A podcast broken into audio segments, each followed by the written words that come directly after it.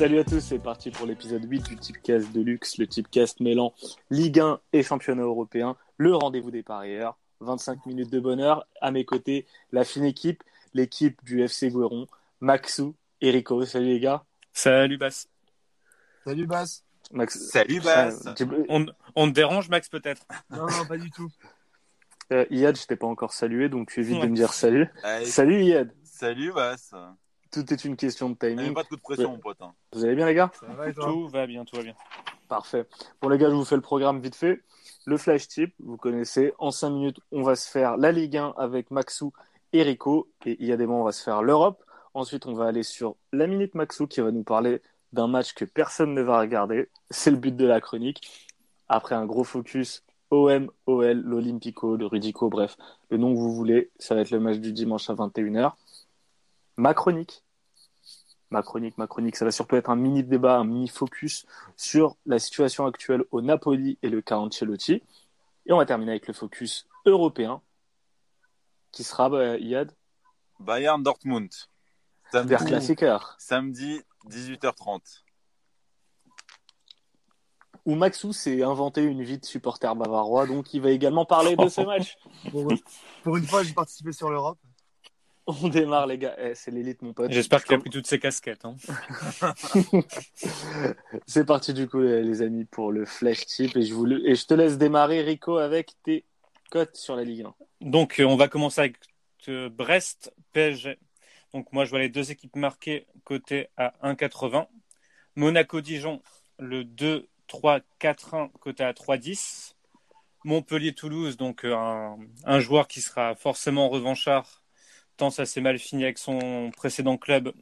Andy Delors côté à 3,35, belle cote en plus. Et euh, Rennes Amiens, Rennes ou nul BTTS qui est coté à 2,80. Maxou? Alors j'ai pour euh, Reims Angers, Reims ou nul et moins de 2,5 buts dans le match à 1,75.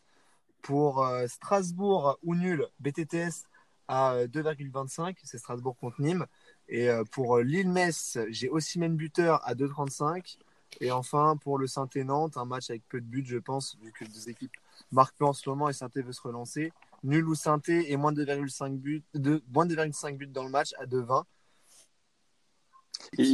Yad, si tu pouvais arrêter de perturber Maxou, parce que franchement là, il était, il faisait peine à voir Maxou. Alors, je le chatouille. Yad, on passe à tes tips européens. Ça marche. Bah, je commence par le Leicester Arsenal. Alors, euh, une cote assez intéressante. Euh, je pense qu'il y aura pas mal de buts, des, buteurs en face, euh, enfin de chaque côté, assez en forme. On a Vardy, Lacazette et Aubameyang. Le tout donne plus de 1,5 but. Donc, un doublé de Vardy, ça marche. On aura l'occasion d'en reparler tout à l'heure. Donc, le tout à plus de 1,5 but, c'est coté à 2. On a ensuite Mönchengladbach contre le Werder Gladbach en tête dans les, dans les trois premiers. Gladbach à 1,70 en sec. Le leader va, va continuer à briller. On a le Sampdoria Atalanta. Je vois le Sampdoria ou nul. Atalanta qui a joué euh, en milieu de, semaine face à City, assez fatigué. La Sampdoria reçoit, reçoit bien. Compliqué, donc 1,85. Sur le Juve Milan, le Higuain buteur, le but de l'ex, bien sûr. Ah putain, tu l'as pris, Higuain buteur? Merde. Eh Côté à 2,25 euh, et Higuain marque dans ce, dans ce genre de match. On se souvient du, du but face à l'Inter, par exemple. Et le Betis Séville face au FC Séville nul ou FC Séville BTTS côté à 2. Ouais, du coup, pour mes tips, j'avais également le, but de l'ex Higuain à, 2,28. Comme d'abord, j'essaie de mixer belle cote intéressante et grosse cote. Tu parlais de but de l'ex. Gervinho, buteur face à la Roma. Parme, AS Roma, c'est coté à 3,50. Autre but de l'ex, Liverpool, Manchester City. Je vous invite à regarder notre focus sur le Lotto Tips disponible sur YouTube. Je suis parti sur Raheem Sterling, buteur à 2,80.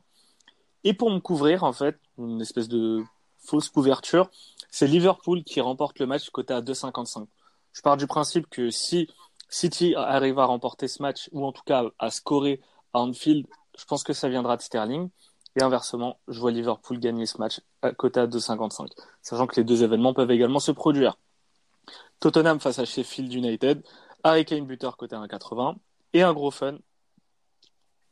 Barça face au Celta Vigo, Lionel Messi buteur sur coup franc direct, c'est côté à 9. Maxou, dans tes matchs, là, il y a un match un peu, euh, un peu chelou dont tu nous as parlé, là. Je crois que tu vas parler de ta chronique, là. Et elle Ah. porte sur ce match. Ah, aujourd'hui, je vais vous parler euh, du match que je vais regarder personnellement euh, samedi soir. Bon, toi, Bas, j'imagine que tu vas, tu vas te taper le multi-ligue 1 euh, sur Bein présenté par ton ami euh, Smaïl. Mais, euh, mais moi, non. Je prendre mon ordi, je vais me mettre un petit streaming euh, en tout Parce que tu n'as pas les moyens d'avoir Bein Sport. Non, on adore, on adore, on adore le streaming, on adore ça. Et j'ai maté le match entre le deuxième et le sixième de Ligue 1, qui sont. Vous battez pas, Reims. les gars. Reims et Angers. Merci, il y en a qui suivent. Donc pour moi, c'est pas un simple bon match de Ligue 1 comme euh, notre ami euh, Majdi Benz a pu le dire sur le Loto Tips euh, hier soir. mais, euh, mais pour moi, va devenir dans- à l'avenir Un un classique. match, mais une affiche. Une rivalité. Non, une affiche, une affiche de Ligue 1 et, et je pèse mes mots, clairement. Non, restons sérieux les gars. Pourquoi je dis que ce sera vraiment un bon match? Premièrement, on a deux équipes qui sont réellement en forme, donc on va pas redire les classements. Deuxième pour Angers et sixième pour Reims. Euh, on a du côté rémois un très beau tableau de chat depuis ce début de saison. Paris Tableau au de chasse. Ah, Exactement, attends, Paris au parc, Marseille au Vélodrome et on a Lille à domicile. Pour Angers, on a des points qui sont pris euh, très intelligemment contre des équipes plus faibles. Ils arrivent à les prendre facilement. Voilà, on a vraiment deux équipes qui sont très régulières dans notre Ligue 1 et ça, c'est vraiment un, un fait à, à, à pas, à pas oublier.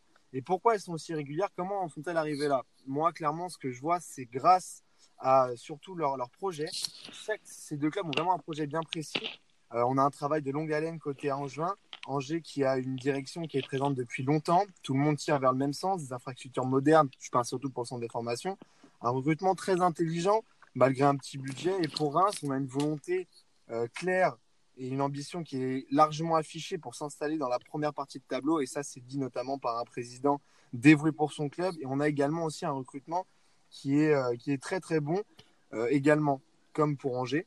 Et pour Euh, bah, attends, attends, Maxou, tu me parles de recrutement, mais il y a eu quoi comme beau recrutement côté l'une de ces deux équipes? Alors, Moi, je, je, je connais pas ces équipes. Côté Rémois, on a, on a réussi à très bien vendre, surtout leur gardien Mendy à, Reims, à Rennes pardon, pour euh, récupérer un très bon gardien également. Angers, on sait très bien vendre également pour bien fluctuer et en plus, on sait utiliser très bien ce centre de formation. On a des jeunes qui sont déjà euh, en avant dans les équipes de jeunes de, l'équipe de France. Ça peut, qui vont venir dans les, dans les années à venir. C'est vraiment très très intéressant en tout cas pour ces deux clubs-là. Mais pour finir sur le côté jeu, parce que c'est ça qui nous intéresse le plus pour vous vendre ce match de rêve, c'est clairement qu'on a deux équipes qui ont une identité réelle. Et dans cette Ligue 1 aujourd'hui, c'est quelque chose qui est rare. Euh, on, a une, on a une Ligue 1 qui devient de plus en plus homogène, on l'a vu. Des équipes qui sont censées être très fortes et en haut du tableau, qui n'arrivent pas forcément à, prendre les points comme il faut. Et Angers euh, et Reims sont des équipes qui les prennent et qui, qui ont pris le bon wagon pour aller chercher ces, euh, ces places aussi hautes. Et aujourd'hui, on a une identité réelle de jeu affichée qui est une défense très solide avec des attaques rapides, euh, une envie réelle de bien défendre. Et ça, comme tout bon amateur de foot le sait, nous, joueurs du dimanche que nous sommes, notamment, je pense à Rico aussi, on adore les, Oh belles, là dé- là on adore les belles défenses. Merci de on penser à moi. adore les belles défenses. Et clairement, c'est deux équipes qui, euh, qui, qui le montrent et qui, et qui jouent très bien les coups et qui les jouent à fond. On peut regarder que euh, Angers, certes, a une défense plutôt moyenne. On voit énormément de buts pris, mais il faut pas oublier qu'ils en ont pris 6 à Lyon, 4 à Paris. Tu enlèves ces deux matchs-là, ils ont la meilleure défense du championnat. Et clairement, Ok, Rudy, Rudy Garcia. hein. non, mais clairement, non, mais faut, faut le dire, c'est deux, deux grosses gifles pris, mais sans, sans ces gifles-là, c'est vraiment une très bonne équipe qui défend très bien. On a des attaques placées. Reims, j'ai j'ai vraiment, il y a vraiment des joueurs très intéressants devant. On a vraiment deux équipes qui ont une ambition réelle. Et là, c'est deux équipes qui s'affrontent, je pense, au meilleur moment de la saison, car c'est deux équipes qui ont tout approuvé et qui veulent aller chercher des places hautes et ils vont le, ils vont le montrer sur ce match-là. C'est pour ça que je pense que c'est un match qui va être vraiment intéressant à regarder. Et franchement, là, si vous n'êtes pas convaincu, je ne comprends pas. Aïe, Oh, oh, oh, aïe, aïe, aïe, aïe, aïe. Eh bien, j'y serai. Je serai devant mon Bah, poste de écoute, télévision. franchement, j'ai regardé les, le programme des matchs de demain. Bah, au même 45 minutes plus tard, tu auras le Napoli face au Genoa. Donc, ça, j'en parlerai un Ouais, petit peu. promo là. Mais, mais en Beaucoup vrai, moins en- passionnant. mais En, vrai, il n'y a pas énormément de choix. Il y aura le match du Real qui va se terminer dans, dans ces eaux-là. Donc, y a- y a- je vais, je vais peut-être le regarder. Mais du coup, juste un, un truc, je me, je me pose devant, euh, le head-to-head. Donc, les deux derniers ont donné euh, un score de parité, un partout. A- Avant, on a eu Un une partout, victoire 2-1, 1-0-0, 1-3-0, un autre 0-0. Bon, Maxou, Mhm. je vais regarder le match. Ah, Si c'est un match de merde, si c'est un match de merde, je vais pas hésiter à te clasher sur les réseaux sociaux. Et Pas tu sais que j'ai une grosse communauté. Je t'attendrai fort. en, tout cas, en- en tout cas, merci Maxou pour euh, cette belle chronique. Tu l'as bien vendu, bien, bien- bien joué. N'hésitez pas, hein, les gars, à, à commenter et à venir parler de ce match aussi sur les, sur les réseaux sociaux. Et n'hésitez pas à mentionner Maxou El Tarino pour lui dire si, s'est trompé ou si Maxou était un visionnaire. Visionnaire, en tout cas, vous, allez devoir l'être. OM, OL, gros match. Retour de Rudy Garcia. Bref, vous connaissez le contexte. Bon, il y a un truc d'abord où je vais vous lancer un petit peu. Est-ce que vous avez écouté euh, et entendu les déclarations de Dimitri Payet Je m'y suis vaguement, vaguement intéressé. Donc, en gros, il a, il a, il a dit qu'avec Garcia, il avait eu des, des bons moments, mais en gros, ça s'était très mal fini. Enfin, selon ses termes, on ne sait pas, on s'est pas quitté euh, copain, mais bon, ça veut dire que ça s'est très mal fini. Mais euh, comment dire? On pour moi, c'est ce qui, enfin, le retour de Garcia, le contexte OLOM depuis plusieurs années. J'ai peur que ce soit une purge et que ce soit un match archi tendu. On l'avait vu de toute manière avec le retour de Valbuena. Moi, je m'attends vraiment à un même type de match. Et, que- et vraiment, ça va, Oui. être, euh, ça va être, comme tu dis, une boucherie. Euh, Il va y avoir de l'acharnement au-delà du jeu. Vraiment, il y aura vraiment de l'acharnement. Ah, mais les gars, Rudy. Garcia, il est pas sur le terrain. euh, Ouais, mais même, Autant Valbuena, il était sur le terrain. Non, mais on sait- même, On sait très bien qu'il y a eu un mal-être Garcia pendant, pendant des mois. euh, euh, là, là, là, lors, lors de ces derniers mois de, de son contrat, on sait très bien que c'est euh, très très mal fini, comme, comme le dit Payet. C'est sûr qu'on aura un match très tendu au-delà du jeu. Euh, franchement, ça, ça va se passer aussi dans les tribunes et au bord du terrain. Il suffit que l'arbitre il vienne parler à Garcia 5 minutes. Alors là, on a perdu le stade. Oh. Non, mais c'est ce qui va, c'est ce qui va se passer un petit peu. Faudra pas. Enfin, moi, je m'attends pas du tout à un match euh, tactique, à un match avec euh, avec des belles actions collectives, tout ça. Moi, je m'attends surtout à une guerre, euh, à une guerre de tous les instants et, euh, et un match qui va jouer à l'envie, en fait, quand même un, un match rythmé parce qu'on sait très bien que ça a toujours été des matchs à but, des matchs avec une rivalité réelle. Limite, c'est une rivalité qui a plus d'importance aujourd'hui qu'un qu'un Paris-Marseille. Clairement, C'était clair. Bah, c'est peut-être en termes de, c'est plus une guerre d'ego qu'une guerre de. Enfin, c'est pas un derby ou quoi que ce soit. Et là, c'est vraiment une guerre deux d'ego. Olympiques qui veulent, euh, qui veulent prouver qui est le plus fort. Et c'est toujours sur ces matchs-là, avec beaucoup de buts.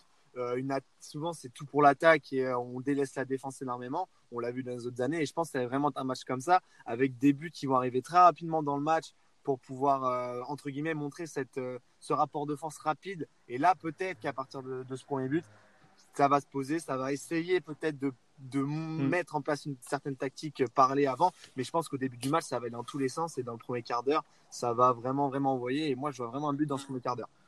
Mais ça peut aussi être très dur aussi de psychologiquement de préparer un match pendant une semaine et t'es pas à l'abri de prendre euh, un carton Ah, rouge en première mi-temps, par exemple. Et c'est quelque chose qui est souvent arrivé avec euh, les joueurs marseillais. Donc moi, je vais rebondir à ma propre question par rapport aux déclarations de Dimitri Payet.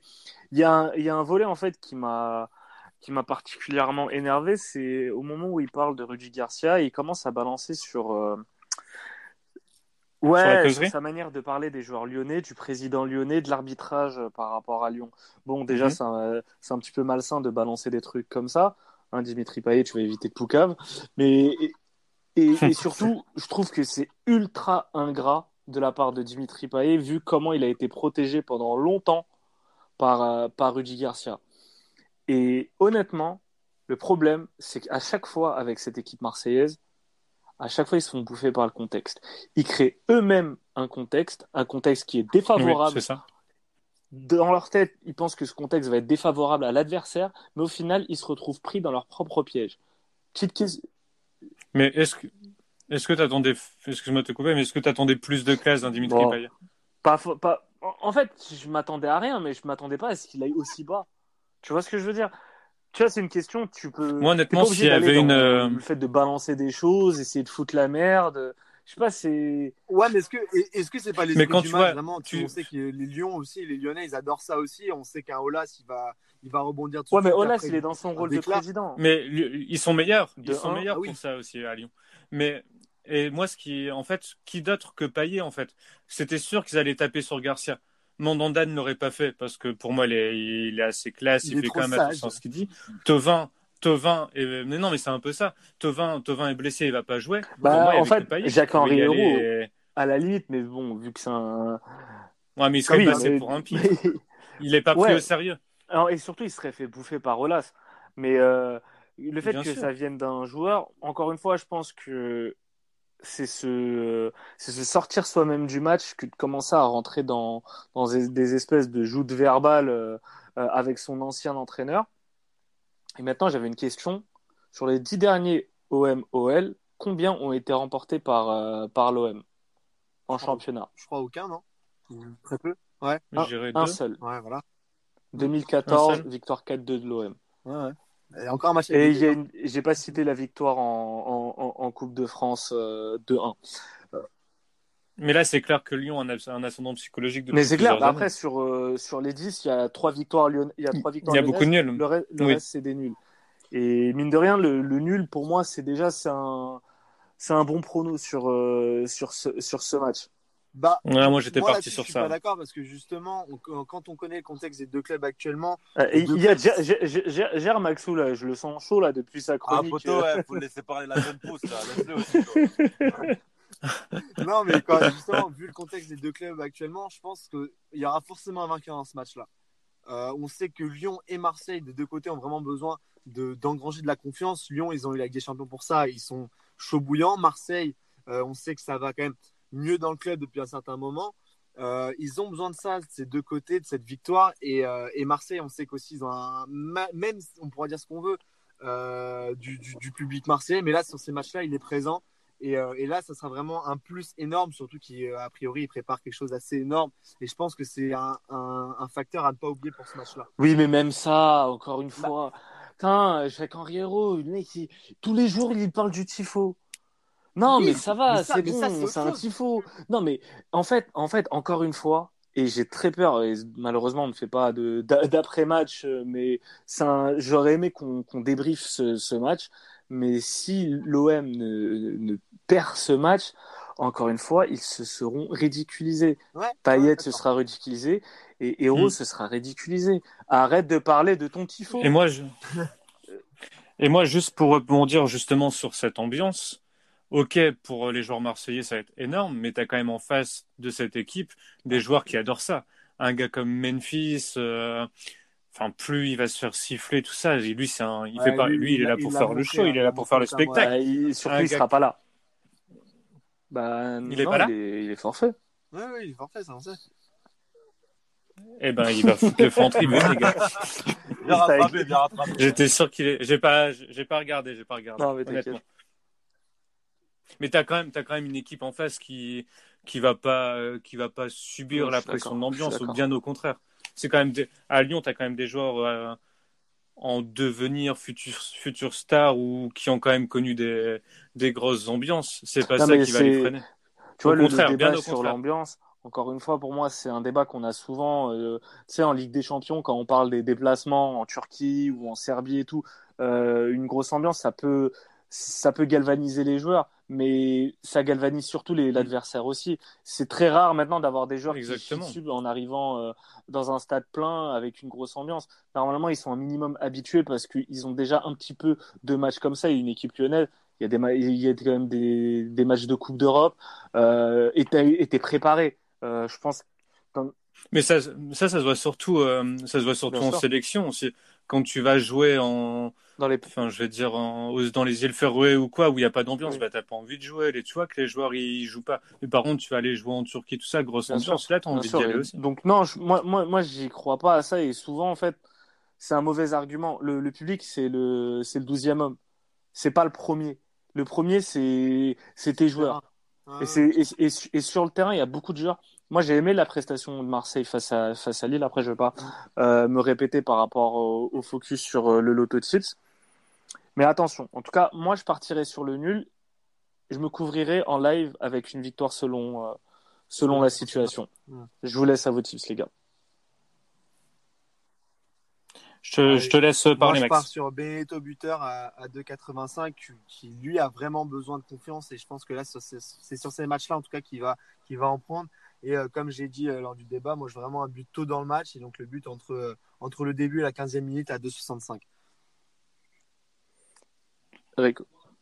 Donc moi, j'ai Dembélé côté à 2,55 et le nul qui est coté à 3,30. Euh, Iyad, euh, tu es occupé, tu fais quelque chose Non, avec je vous, je vous écoute attentivement. je vous laisse débattre, c'est très intéressant. Merci. euh, Merci, chef. Attention. T'as pas de tips, toi, sur ce match Non, Si je ne non, je, m'abuse. je me réserve pour l'Europe. lui il arrive, il arrive fort. Ah. D'accord. Ah bah, du coup, tu vas, du coup, tu vas arriver. Pendant qu'on va saluer Rico. Serait un plaisir, les gars. Je, je vous souhaite une bonne soirée, un Bonne soirée foot. et abuse pas trop euh, de, de, cer- de certaines boissons. De certaines liqueurs. ne vous inquiétez pas pour ça. Allez, bisous Rico. Ciao. Ouais, salut les gars, bonne soirée. On profite de cette transition pour rappeler le, le, le petit, euh, le petit moment pro, euh, promo. Euh, Iyad, la vidéo du Loto Tips. Venez commenter, partager, euh, liker et surtout venez en discuter. hein. on a préparé une belle grille.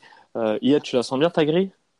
Ouais, je la sens bien. J'ai eu quelques hésitations. J'ai dû faire des choix, notamment sur le Napoli dont tu vas parler tout à l'heure.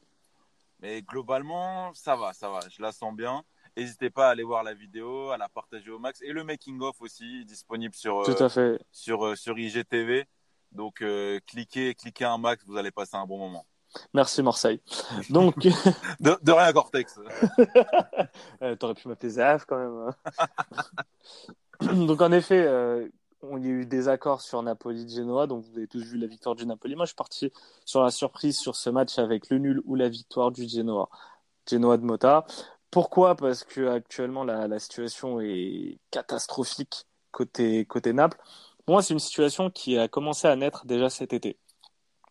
Entre les différentes rumeurs de transfert, le cas James, les venues de certains joueurs et les rumeurs de départ de certains joueurs, notamment un joueur en particulier, Lorenzo Insigne. Lorenzo Insigne, Ancelotti ne semble pas compter sur lui. C'est un joueur qui, qui démarre souvent sur le banc, qui est capitaine sans l'être.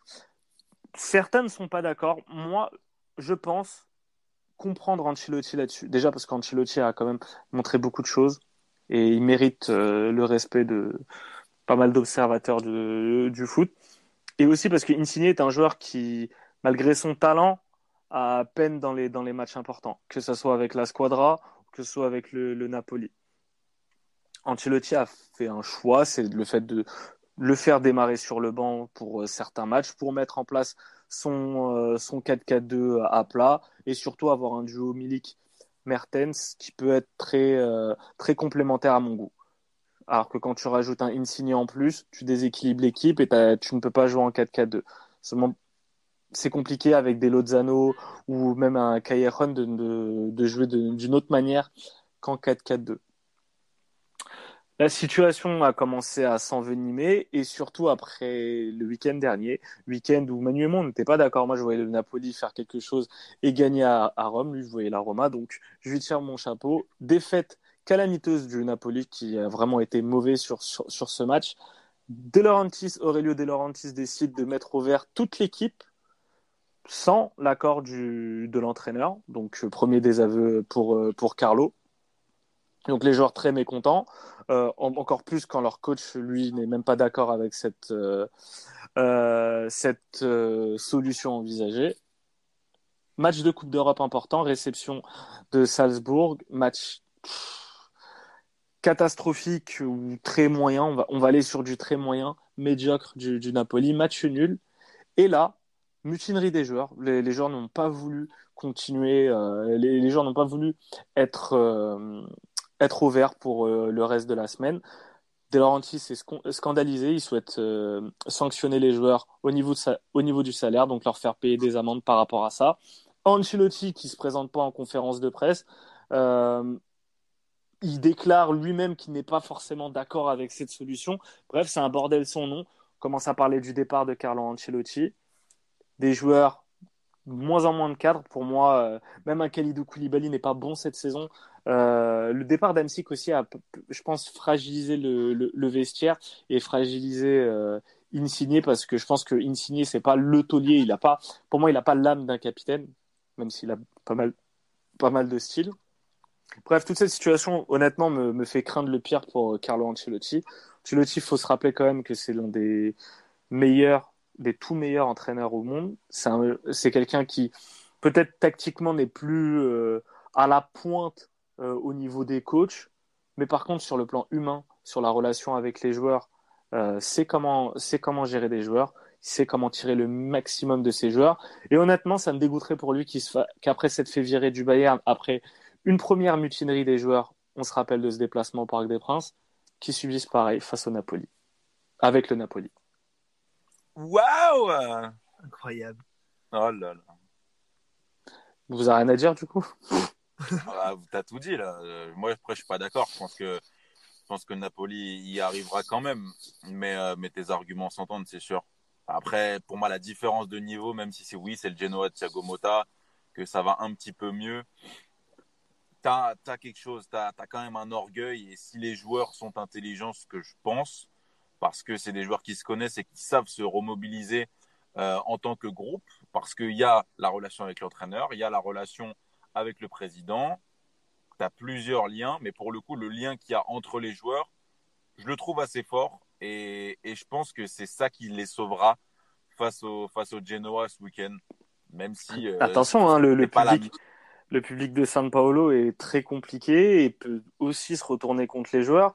Euh, pour moi, c'est des joueurs qui ont quand même, même si tu as eu, euh, as eu un passé un petit peu de loser avec euh, le duel à distance face à la Juve et, pas forcément des, succès, je trouve qu'il y a une identité, il y a un vrai groupe qui, qui propose quand même quelque chose d'assez solide. Et niveau mobilisation, si les joueurs arrivent à faire la part des choses et à, et à se concentrer sur le match et sur leur groupe, pour le coup, ce ne sera pas un match un match euh, que je vous conseille forcément de regarder, mais pour moi, le Napoli va gagner. Bah moi, je vous conseille de le regarder. Je vais faire mon, mon, mon Maxou, mon vendeur de tapis. Les gars, rendez-vous demain sur, euh, sur Bein à 15h. On va parler, on va parler de Naples-Genoa. Euh, Il y aura un autre match après. En fait, c'est pas. Je raconte ça à 20h45, donc désolé. désolé, Maxou. On va éviter de vendre le même produit au même moment. On va éviter. Faites la part des choses, regardez la première mi-temps de chaque match et après switcher entre les deux. Sauf Maxou qui sera sur un streaming polonais. Euh... On adore ça, l'illégalité. en, attendant, les gars, on va parler, on va terminer ce, ce type casse de luxe avec Der Klassiker, la grosse affiche en Allemagne, le Bayern. Le Bayern, lui aussi, qui a des problèmes de coach face au Borussia Dortmund. Les gars, vous pensez quoi de ce match? Pensez quoi de la situation du Bayern, du départ de Nico Kovacs, des pour rumeurs Maxou, ça, c'est pour Maxou.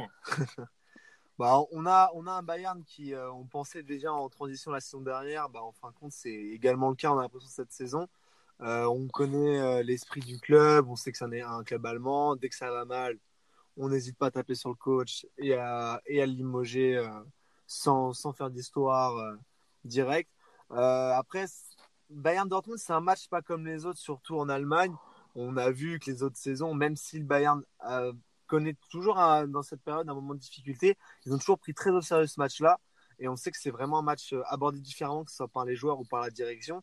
Et euh, ils nous ont toujours prouvé que, mine de rien, et c'est toujours une grande équipe malgré dans les moments difficiles, et, et ont toujours su taper, on va dire, entre guillemets, sur la tronche de Dortmund dès que c'était dès que c'était un match à domicile, bah attends, ça fait 6 ans. non, la... non, mais c'est la tronche.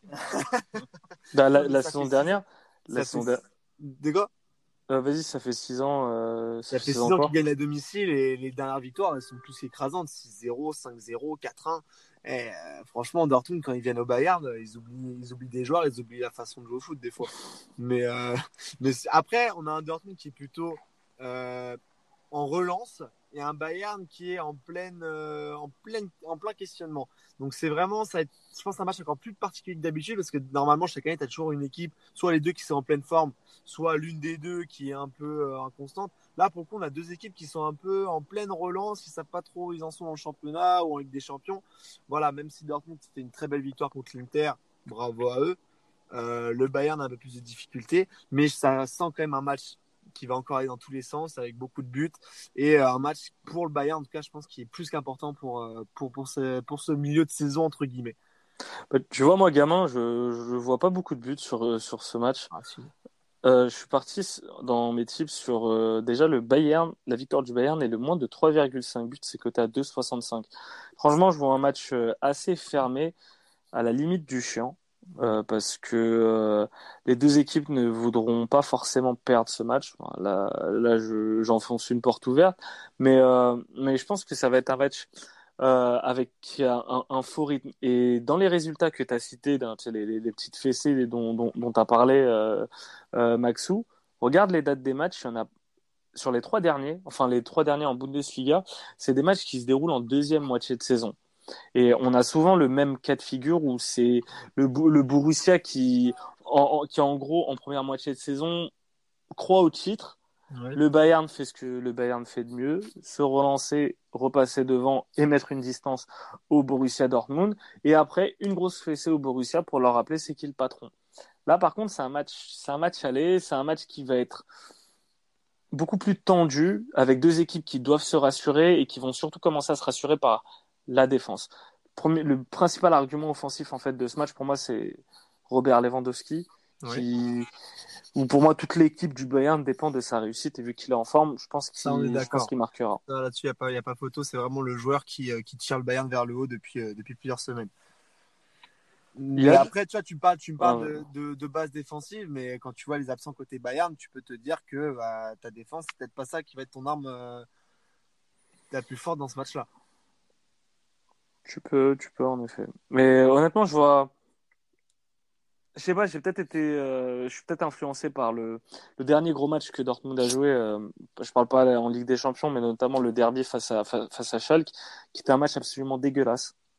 Et honnêtement, je pense là, on, pense qu'il y aura un, gros match, bah, des buts et tout.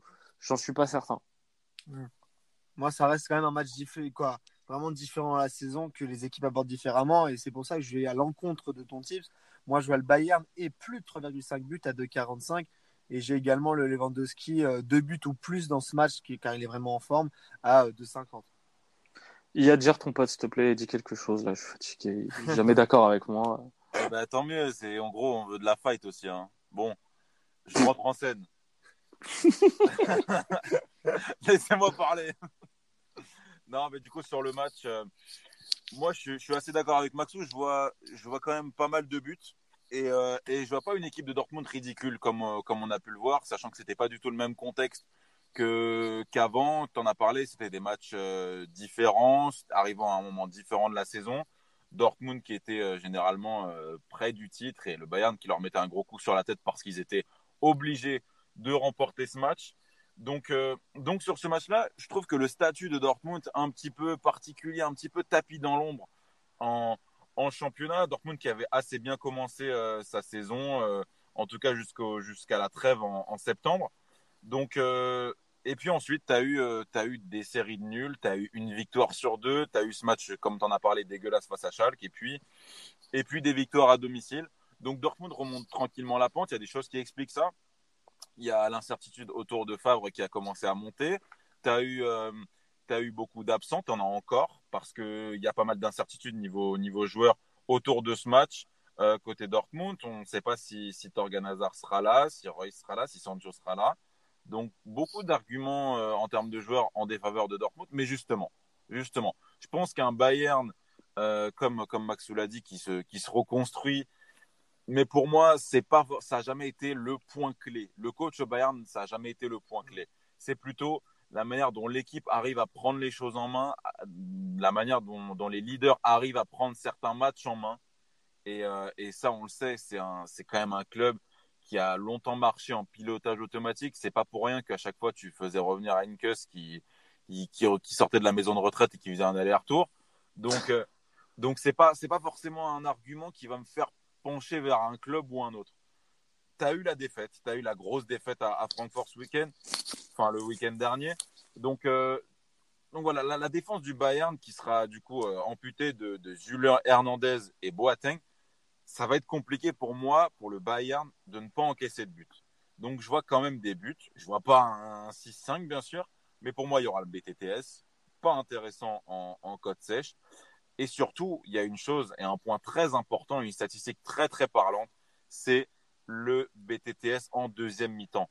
Parce que la dernière fois que Dortmund a marqué en première mi-temps, c'était le 5 octobre.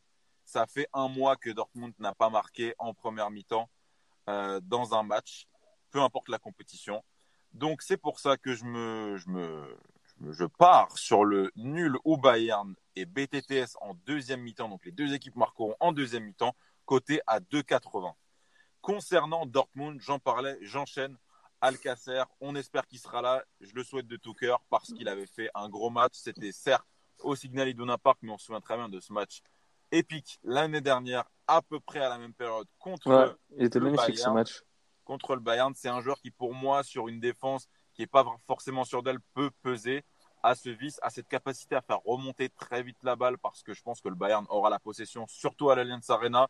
Donc c'est le joueur clé avec Mario Götze, l'ex, qui revient, qui revient assez bien, qui, qui, revient petit à petit et, et, qui sera sûrement titulaire. Mais gros, tu, tu proposes même pas Ashraf Hakimi, t'es sérieux? Attends, non, Ashraf Hakimi, c'est la Ligue des Champions. Ashraf, c'est réservé.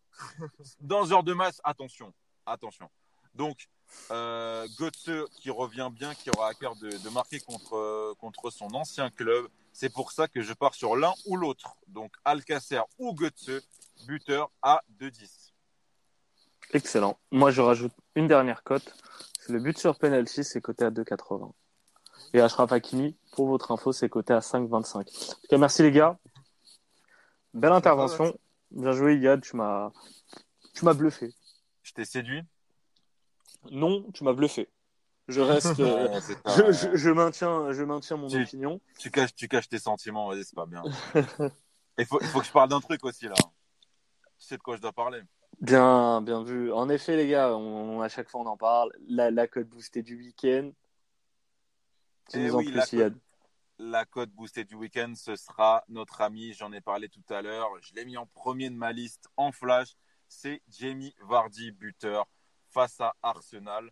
Jamie Vardy, très en forme depuis le début de la saison et très en forme dans les gros matchs même lorsque Leicester perd. Donc euh, ça, vous avez vu, on n'a pas mis Vardy et son équipe gagne, juste Vardy dans un match où l'attaque d'Arsenal peut faire la différence. Attention néanmoins à Arsenal à l'extérieur, ce sera un match très intéressant à regarder. Et c'est pour ça qu'on va booster la cote de Jamie Vardy buteur. Ouais, Arsenal à l'extérieur, Emery à l'extérieur, on parle des entraîneurs qui sont un peu en danger. Emery Leicester très en forme aussi. Donc, un Leicester en forme, ça passe par un Vardy en forme. Et tu regardes les deux derniers résultats de Arsenal euh, à Leicester, défaite 3-0 l'année dernière avec un doublé de Jimmy, défaite 3-1 l'année d'avant avec un but de un but de Jimmy Vardy. Toujours. Et l'année d'avant un 0-0. Et l'année d'avant un, 2-5. Et voilà. on, va se contenter des deux derniers. Voilà les gars, merci en tout cas. Merci, à pour toi. Euh, ce type de luxe complet. Dilix les types casse d'Elix avec merci Maxou. Merci à toi Bass. Bon Maxou, tu vas faire quoi pendant la trêve internationale? Euh, Je vais dormir. Okay. Ça fait du bien de dormir aussi. ok gros, genre les matchs de foot que tu regardes et c'est à 8h du matin. Euh. Ah des fois, hein. Tu les remates à 8h du matin parce que tu les as mal vus la veille. Ah ouais, okay. tu ne pas les techniques. Euh. ok Opta. Euh, Ia, tu vas faire quoi pendant ta trêve internationale? Ah gros, ça, ça a bossé, hein. Ah, ok. ok, ça va donc vendre de la drogue. Pas, pas le temps de dormir. euh, ouais, le, le, sommeil, c'est pour les faibles. Merci en tout cas, les gars. Profitez bien de ces deux semaines de repos. Après, bah, après ce beau week-end de football, on se retrouve dans deux semaines. C'est ça. Bon titre. Salut à tous. Bon titre.